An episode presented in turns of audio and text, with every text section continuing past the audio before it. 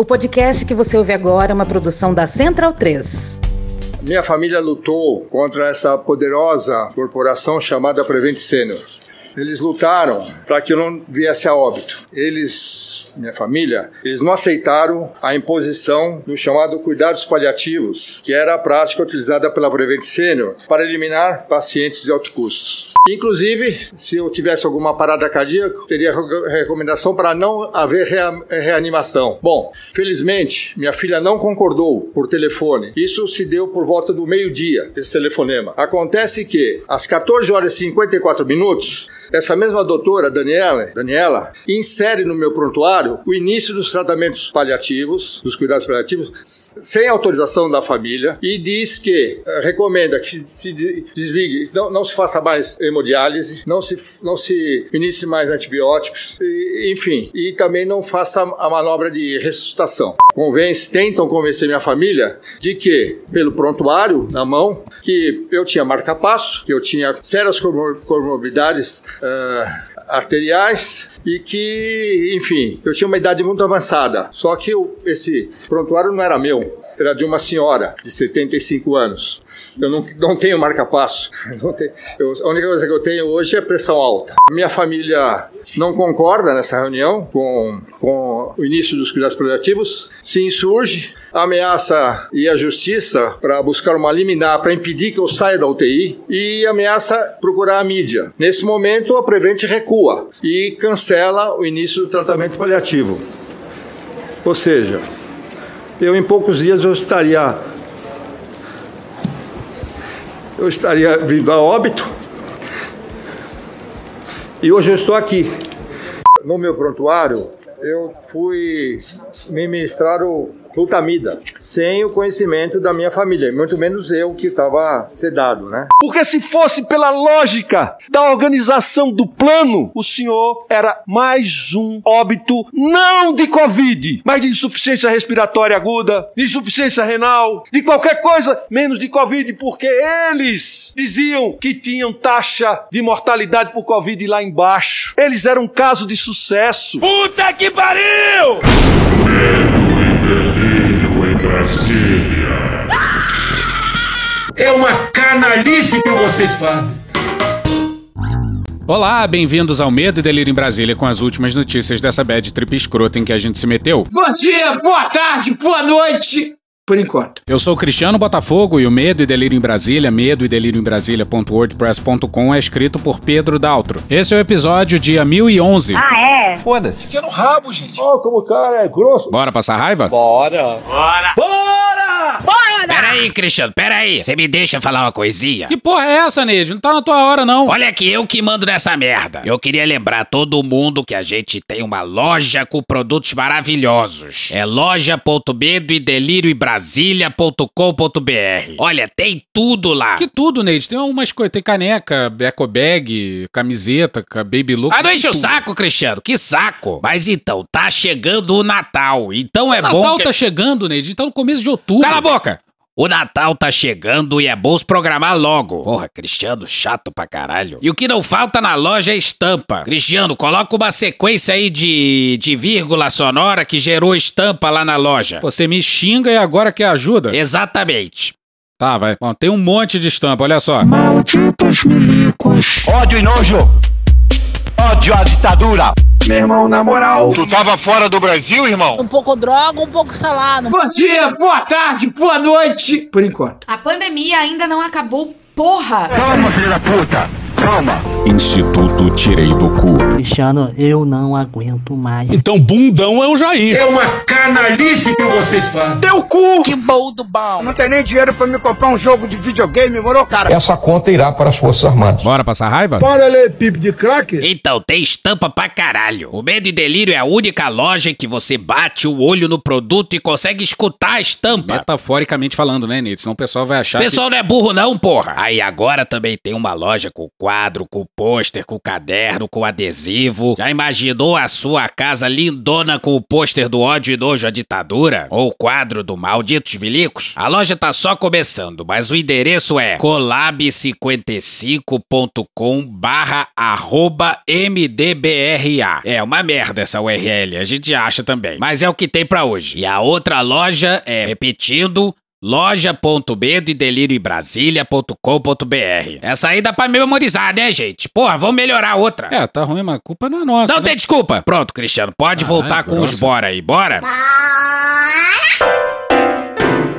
MPF, três letras. Ô, cara!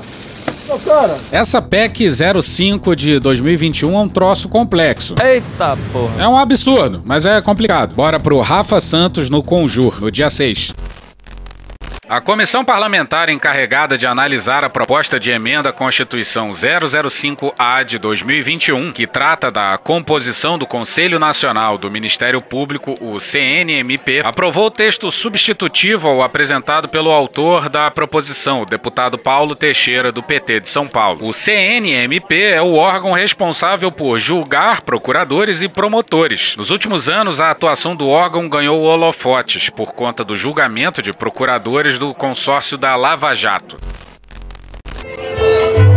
Prezado ministro Sérgio Moro, nós estamos aqui na Vila Paulista e gostaríamos de mandar essa homenagem do povo brasileiro, com Eduardo Lages tocando.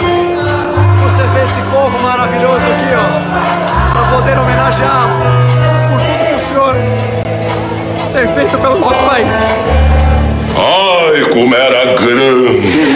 Mas é, esse áudio aí, não, não é esse último do Paulo Silvino, o anterior, é de junho de 2019, num ato a favor da Operação Lava Jato, na Avenida Paulista, em São Paulo. E quem fala é o Tomé Abdur. Mas o Tomé não gosta mais do Moro. No último dia 7 de setembro, ele estava todo pimpão ao lado do Bolsonaro, no carro de som, também na Avenida Paulista, enquanto o presidente dizia que não ia mais obedecer ao STF. Ex-amor,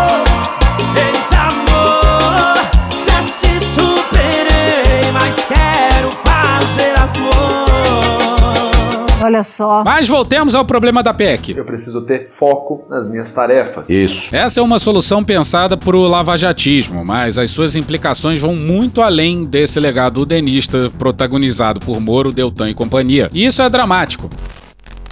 O antigo chefe do grupo de Curitiba, Deltan, chegou a ser punido com pena de censura Eu acho é pouco. Fim da censura! por ter feito um post dizendo antes das eleições para a presidência do Senado em 2019 que, se Renan Calheiros vencesse a disputa, dificilmente o Brasil veria a aprovação de uma reforma contra a corrupção. Eu não quero acabar com a Lava Jato. Eu acabei com a Lava Jato. Abre aspas, muitos senadores podem votar nele escondido, mas não têm coragem de votar na luz do dia. Fecha aspas, afirmou. Antes disso, ele havia recebido pena de advertência por ter criticado ministros do Supremo Tribunal Federal. É pouco, é pouco.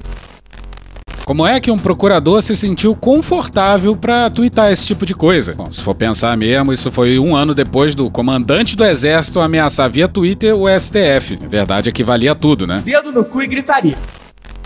Mas sua utilização para fins de nova punição foi proibida pelo ministro Luiz Fux. Luiz, you! Até o julgamento do mérito de ação ajuizada no STF por Dallagnol, questionando a decisão. Mas Deltan escapou por prescrição de processo administrativo disciplinar pelo controverso PowerPoint. Ele é muito feio. De apresentação de denúncia que colocava o ex-presidente Lula no centro de uma organização criminosa. O processo foi adiado nada menos que 42 vezes antes de ser julgado. Caralho!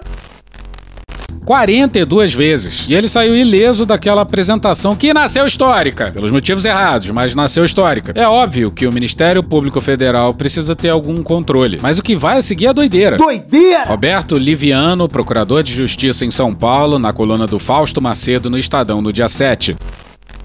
Dois dias depois de se completarem 33 anos da Constituição Cidadã, Traidor da Constituição é traidor da pátria. Coincidentemente, a mesma idade que Jesus Cristo tinha ao morrer na cruz e ressuscitar, a Câmara coloca em pauta para votação a PEC 0521, uma das maiores aberrações já vistas em relação à Carta de 88. Não é força da expressão, infelizmente, dado de realidade. Em 1988, o Constituinte moldou o MP como advogado do povo. Pergunta Assembleia número 10. Nas palavras de Dalmo Dallari, um dos maiores juristas nacionais, profundo conhecedor do direito do Estado. A opção feita naquele momento tinha lugar em virtude do modelo escolhido. Incumbia-se o MP de ser o defensor da ordem pública, do regime democrático e dos direitos difusos, coletivos e individuais indisponíveis. Deu errado.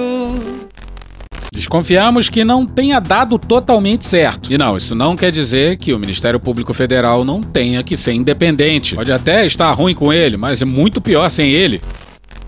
O artigo 127 da Constituição dotou o Ministério Público de independência funcional, essencial para realizar sua missão, que tem sido trilhada com sangue, suor e lágrimas ao longo destes 33 anos. Eis que, em 2004, um acertado movimento, a meu ver, pela emenda 45, criou-se o controle externo do MP e da magistratura, o CNMP e o CNJ, modelando-se as respectivas composições, jamais havendo dúvida que o controle exercido por tais organismos é administrativo, sendo sagrada a independência de atuação de membros da magistratura e do Ministério Público, que inclusive tem proteção por convenções e tratados internacionais. Bom, convenhamos que esse tal controle externo aí parece tão eficiente quanto a justiça militar. Isso não existe. Alguém acha que há controle externo de fato para cima do judiciário, o poder mais intocado da República? Não, não, não, não. Olha só. Nos últimos anos, entretanto, como reação ao trabalho de combate à corrupção e proteção ao patrimônio público, é nítida a percepção de reação por parte do corpo político no sentido de construir leis visando a autoblindagem, o que é percebido pela sociedade. Segundo o último informe oficial do chileno Latinobarômetro, mais importante organismo latino-americano dedicado à observação de dados sociais, econômicos e políticos, 93% dos detentores do poder no Brasil usam-no visando dele se beneficiar. Que merda. Foi assim nas 10 medidas contra a corrupção, na nova lei de abuso de autoridade, nas seguidas reformas eleitorais e partidárias, no recente afrouxamento da lei da ficha limpa, na transformação da lei de improbidade em verdadeira lei de impunidade. E agora, a ideia da vez é humilhar, Humilhe. subjugar o Ministério Público, amputá-lo, retirar dele sua independência funcional. E eis aí o problema: o Ministério Público Federal tem que ser independente, mas não pode dar poder a pessoas como Deltan Dallagnol e sua trupe. Porra. Você imagina que o Deltan liderava a força-tarefa. Bom, pelo menos há de haver mecanismos de controle. É impressionante como a meritocracia, entre várias aspas, brasileira é completamente invertida. Como que alguém que faz um PowerPoint daquele pode ser procurador da República? Horrível.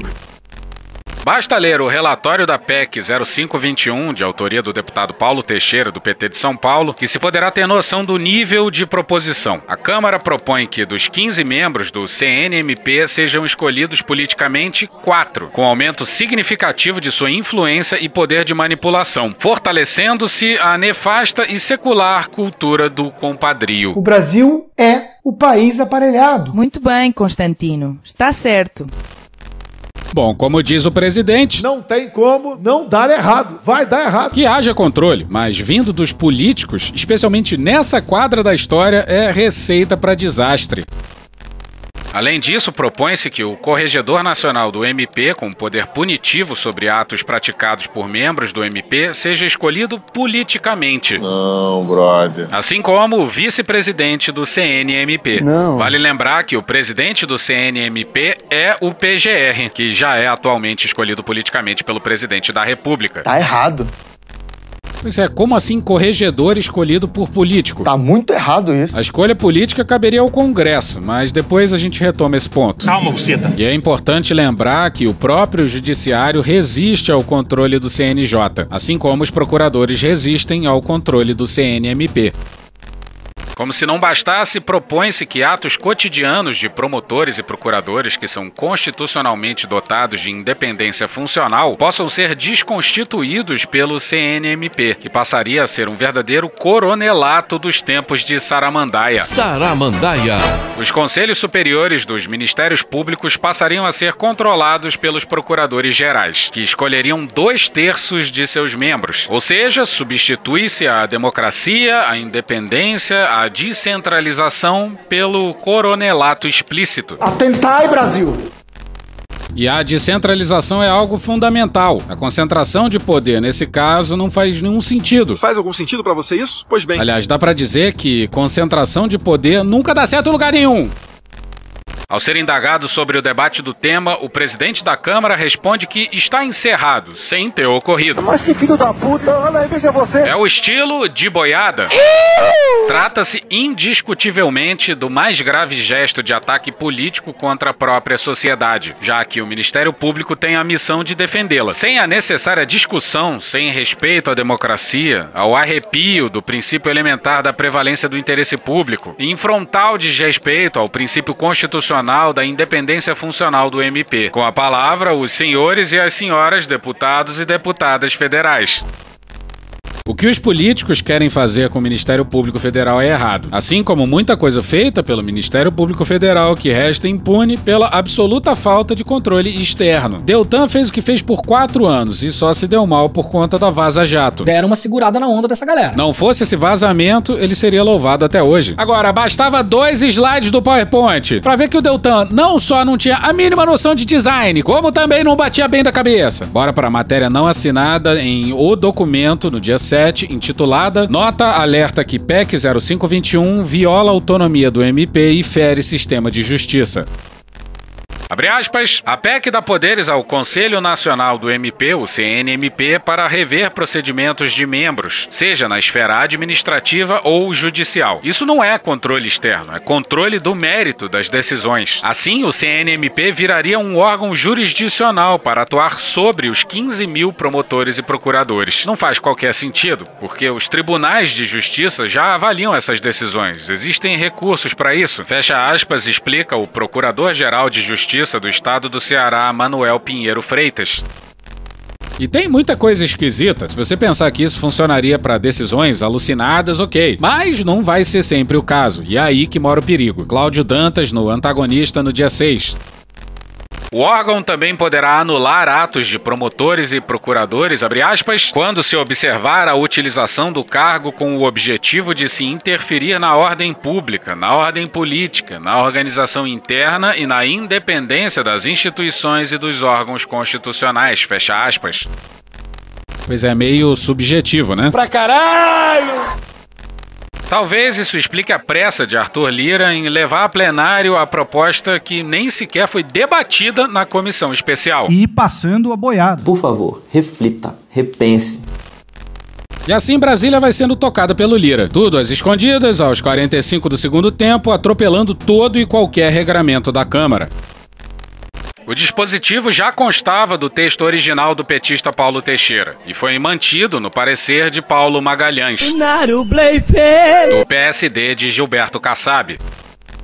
E o substitutivo. Calma, que piora. É pior que o original. Bora pra matéria não assinada no Globo no dia 7, intitulada Câmara deve votar hoje projeto que enfraquece poder do Ministério Público. Entenda. Nessa quarta-feira, o deputado Paulo Magalhães, do PSD da Bahia, relator da PEC, apresentou um novo texto que foi visto como ainda mais prejudicial à independência do Ministério Público, por estabelecer a escolha do corregedor unicamente pelo Congresso e a possibilidade de interferência em investigações. Vou interferir! Perguntado sobre as alterações apresentadas nessa quarta-feira, o relator da proposta, Paulo Magalhães, do PSD da Bahia, afirmou que o Congresso Congresso precisa ter um papel maior na fiscalização. Abre aspas, o sistema republicano tem que ter fiscais, não é verdade? Durante a audiência pública houve uma pergunta de um advogado: quem fiscaliza os fiscais? E eu fiquei sem responder. Então é natural que haja fiscalização numa república, fecha aspas, disse. Pois é, e esse controle vai ser feito pelo Lira e companhia, porra? Que merda é essa? O problema não é ter controle, é quem vai indicar o corregedor. É a mesma loucura de políticos indicando ministros do TCU. Teu cu! Que fiscaliza contas de políticos. Porra. Dizem em Brasília que a melhor aposentadoria para parlamentar é ser indicado ao TCU. Teu cu, isso aí, teu cu. Procuradores do Ministério Público criticaram a proposta. Nas redes sociais, o procurador Hélio Telho afirmou que a instituição está prestes a acabar e disse que a proposta acaba com a independência funcional. Abre aspas, conselheiros indicados politicamente poderão trancar inquéritos instaurados pelo Ministério Público, desobrigar o cumprimento de suas requisições, desautorizar recomendações, retirar ações judiciais, inclusive criminais, mudar pareceres e desistir de recursos. Fecha aspas, escreveu. Hoje, um dos poucos contrapesos para cima do Aras é o Conselho Superior do Ministério Público. E olha como seria. A PEC também faz uma alteração no Conselho Superior do Ministério Público Federal, órgão deliberativo sobre a gestão da instituição, que impede que o Procurador-Geral da República tenha minoria, situação que ocorre hoje com Augusto Aras. Maioria é uma coisa, minoria é outra. Minoria tem que se calar, circunvar a maioria. Acabou. O Conselho tem feito cobranças e tentado discutir a abertura de pedidos de investigação contra Aras. Peço Aras que foi um amor à primeira vista. Pela proposta, dois terços das cadeiras do Conselho Superior seriam escolhidas pelo próprio Procurador-Geral da República. Com isso, o chefe da instituição dificilmente perderia a maioria do colegiado. Olha a merda! Que hoje tem sido um dos principais focos internos de atritos para Aras. Não está claro se essa mudança já valeria imediatamente para a atual gestão dele. E não é que hoje em dia é o PGR quem escolhe o corregedor do MPF? Porra, se isso não é conflito de interesse, a gente não sabe mais de nada. Caralho! O Procurador-Geral da República, Augusto Aras, designou a Subprocuradora-Geral da República, Célia Regina Delgado, ao cargo de Corregedora-Geral do Ministério Público Federal no biênio 2021-2023. Segunda mais votada na lista tríplice elaborada pelos integrantes do Conselho Superior do MPF, Célia Delgado é considerada próxima da Subprocuradora Lindora Araújo, que é braço direito de Aras, tendo atuado a seu lado na Operação Navalha em 2007.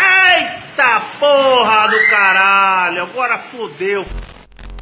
Pois é, a corregedora geral do MPF é aliada de Aras e Lindora. O aparelhamento do Estado por militantes é o maior câncer. Muito bem, Constantino. Lembra lá atrás que a gente disse que concentração de poder não dá certo em lugar nenhum? Pois é, bora pra matéria não assinada no blog do Fausto Macedo no Estadão no dia 5, intitulada Aras ignora mais votada no Conselho Superior e põe aliada na Corregedoria do Ministério Público Federal.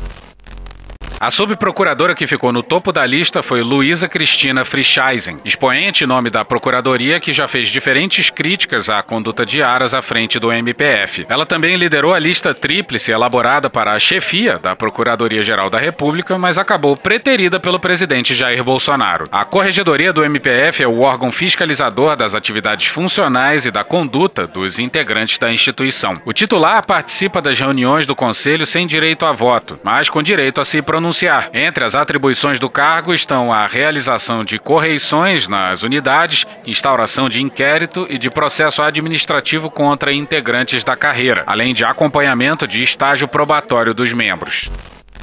Pois é, eleição na lista tríplice tinha que ser lei, não pode ser só tradição e costume. E se já era ruim, imagina agora. Imagina como pode ficar. Reforma antitrabalhista. Pois é, quatro anos depois e. Todo mundo se fudeu! Isaac de Oliveira no UOL no dia 7. Quase quatro anos e uma pandemia depois de a reforma trabalhista do governo Michel Temer entrar em vigor, o boom de empregos prometido não se concretizou. Trickle-down economics has never worked. Na época, o governo chegou a falar em 2 milhões de vagas em dois anos e 6 milhões em 10 anos. Pois é, não precisava da pandemia para entender que uma promessa de geração de empregos que não estivesse lastreada em aumento de demanda, que leva a aumento de oferta, que leva a aumento do emprego, mas na redução de custos trabalhistas, era golpe. É golpe. O governo Jair Bolsonaro já tentou duas vezes aprovar uma nova reforma trabalhista, mas foi barrado no Congresso. Na tentativa mais recente, propôs a criação de modalidades de trabalho sem carteira assinada e sem férias, 13º salário e FGTS. O texto da reforma foi sancionado por Temer em julho de 2017 e entrou em vigor em novembro, mudando regras sobre férias, jornada de trabalho, contribuição sindical, dentre outras. O próprio Temer já chegou a reconhecer no ano passado que seus ministros superestimaram os números de de geração de emprego na propaganda que embasou a reforma trabalhista de seu governo. Por que será? Abre aspas, quero concordar com a sua afirmação de que os nossos ministros da Fazenda, Henrique Meirelles, e do Trabalho, Ronaldo Nogueira, exageraram nas suas previsões. Fecha aspas, disse em um evento no Paraná. Pois é, até o Temer reconhece que deu errado. Mas boa parte do mercado ainda acha que o que gera emprego é diminuir custo trabalhista. The truth about trickle down economics is it doesn't work. Não adianta diminuir custo de contratação se não há motivo para aumento de produção. Porque a nova legislação, que trouxe mais flexibilidade para os empregadores na hora de contratar e demitir, não foi capaz de aumentar os postos de trabalho. Alguns especialistas ouvidos pelo UOL avaliam que, para o emprego deslanchar, precisa haver uma melhora da situação econômica e dos investimentos, e não a extinção ou redução de direitos trabalhistas. Os trabalhadores vão ter, vão ter que decidir entre todos os direitos e desemprego ou menos direitos e emprego. Não. Além do aumento de empregos, uma das promessas do governo Temer era reduzir a informalidade, o que também não aconteceu. Conforme o IBGE, no trimestre encerrado em outubro de 2017, antes das novas regras, a taxa de informalidade era de 40,5%. Entre maio e julho de 2021, a proporção de pessoas ocupadas trabalhando na informalidade ficou em 40,8%. Abre aspas, o que precisa de fato é uma reforma tributária, investimento nas pequenas e médias empresas, que são as que mais contratam trabalhadores. Fecha aspas, afirma a advogada Fabiola Marques, doutora em Direito do Trabalho e professora da PUC São Paulo. Um levantamento feito pelo Sebrae mostra que dos 372.200 postos de trabalho criados em agosto, os pequenos negócios foram responsáveis por 265.100. Isso representa 7 em cada 10 postos de trabalho. E os grandes empresários se acham o motor do emprego no Brasil. Mas isso é é enganar. Quando quem emprega muito mais e se fode muito mais são os chamados imprecários.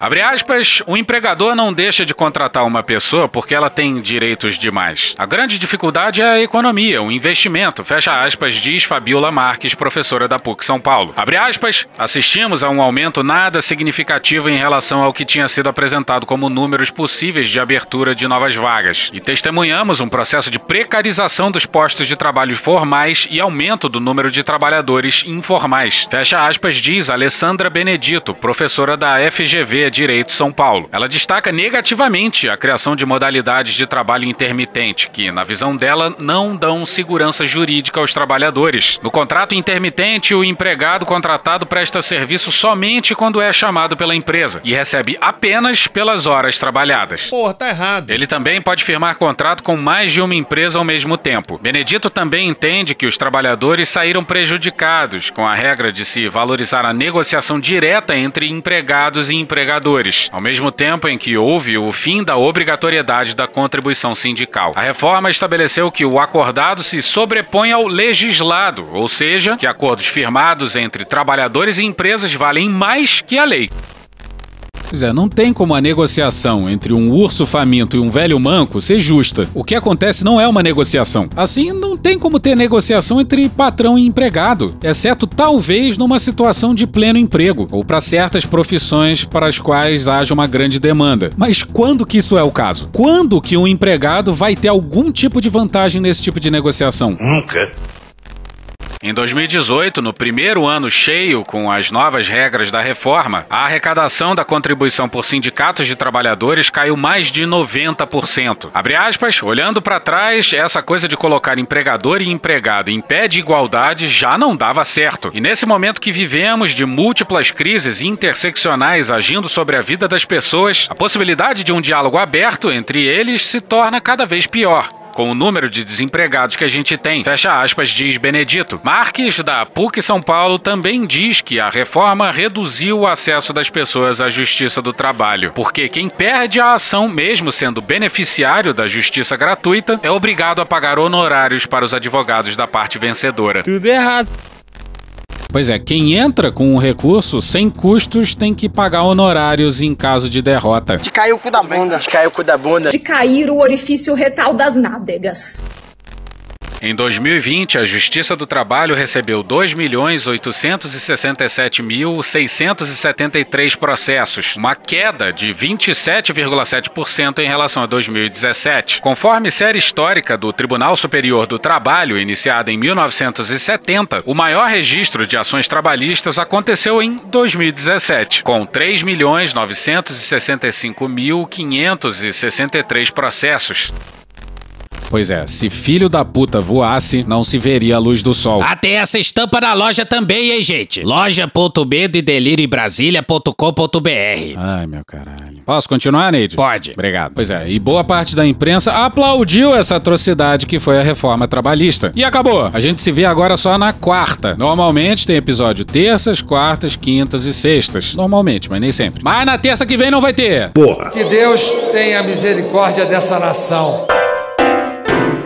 E hoje ficamos por aqui. Veja mais, muito mais em medo o blog escrito por Pedro Daltro. Esse episódio usou áudios de Meteoro Brasil, TV Senado, Choque de Cultura, Carla Bora, Wade Petrópolis, Hermes e Renato, Adi Ferrer, Programa do Datena, Midcast, Poder 360, Rede Globo, SBT News, TV Alerge, Falha de Cobertura, TV Câmara, Alec Koff, Samuel Mariano, Sai de Bamba, TV Justiça, Jovem Pan, Bruno Aleixo, TV Brasil, Porta dos Fundos, Parafernália, Sport TV, Intercept Brasil, Leandro Rassum, Veja.com, com Vitor Camejo, MC Magalhães, Histórias e Músicas do Carnaval Carioca, Programa Cadeia, Gustavo Mendes, NBC News, Canal Meio, Petit Jornal, NBR, CBN, Panorama CBN, Chico Botelho, Globo News, Papo de Política e Rádio Band News FM. Thank you! Contribua com a nossa campanha de financiamento coletivo. É só procurar por Medo e Delírio em Brasília no PicPay ou ir no apoia.se barra Medo e Delírio. Porra, doação ao caralho, porra. Não tem nem dinheiro pra me comprar um jogo de videogame, morou, cara? Pingando um capilé lá, vocês ajudam a gente a manter essa bagunça aqui. Assine o nosso feed no seu agregador de podcast favorito e escreve pra gente no Twitter. A gente joga coisa também no Instagram e no YouTube. E o nosso Faz Tudo Bernardo coloca também muita coisa no Cortes Medo e Delírio no Telegram. E agora a gente também tem uma loja, loja.medo delírio em Brasília.com.br. Eu sou Cristiano Botafogo, um grande abraço e até a próxima. Bora passar a raiva junto? Bora!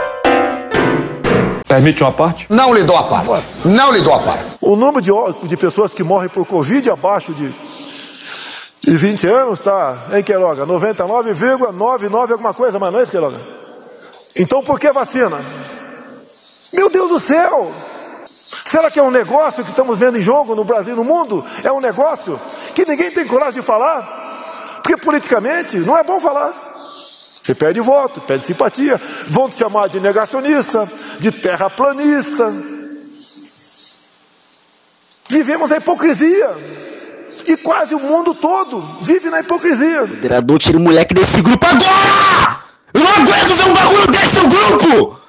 Sei o que que você cala a boca, moleque! Porra! Porra! Porra! Porra! Putinha do poço! Problemas? Pornô. Pornô. Paralelepípedo de crack? Paralelepípedo de crack? Paralelepípedo de crack. Presidente, por que sua esposa Michele recebeu 89 mil de Fabrício Queiroz? Parte terminal do aparelho digestivo. Pum! Que bom do bom! Agora, o governo tá indo bem. Eu não errei nenhuma. Eu não errei nenhuma. Zero. Porra! Será que eu tô errando falar isso daí? Não tem como não dar errado. Vai dar errado. Tem tudo para não dar certo. O cu dilatado.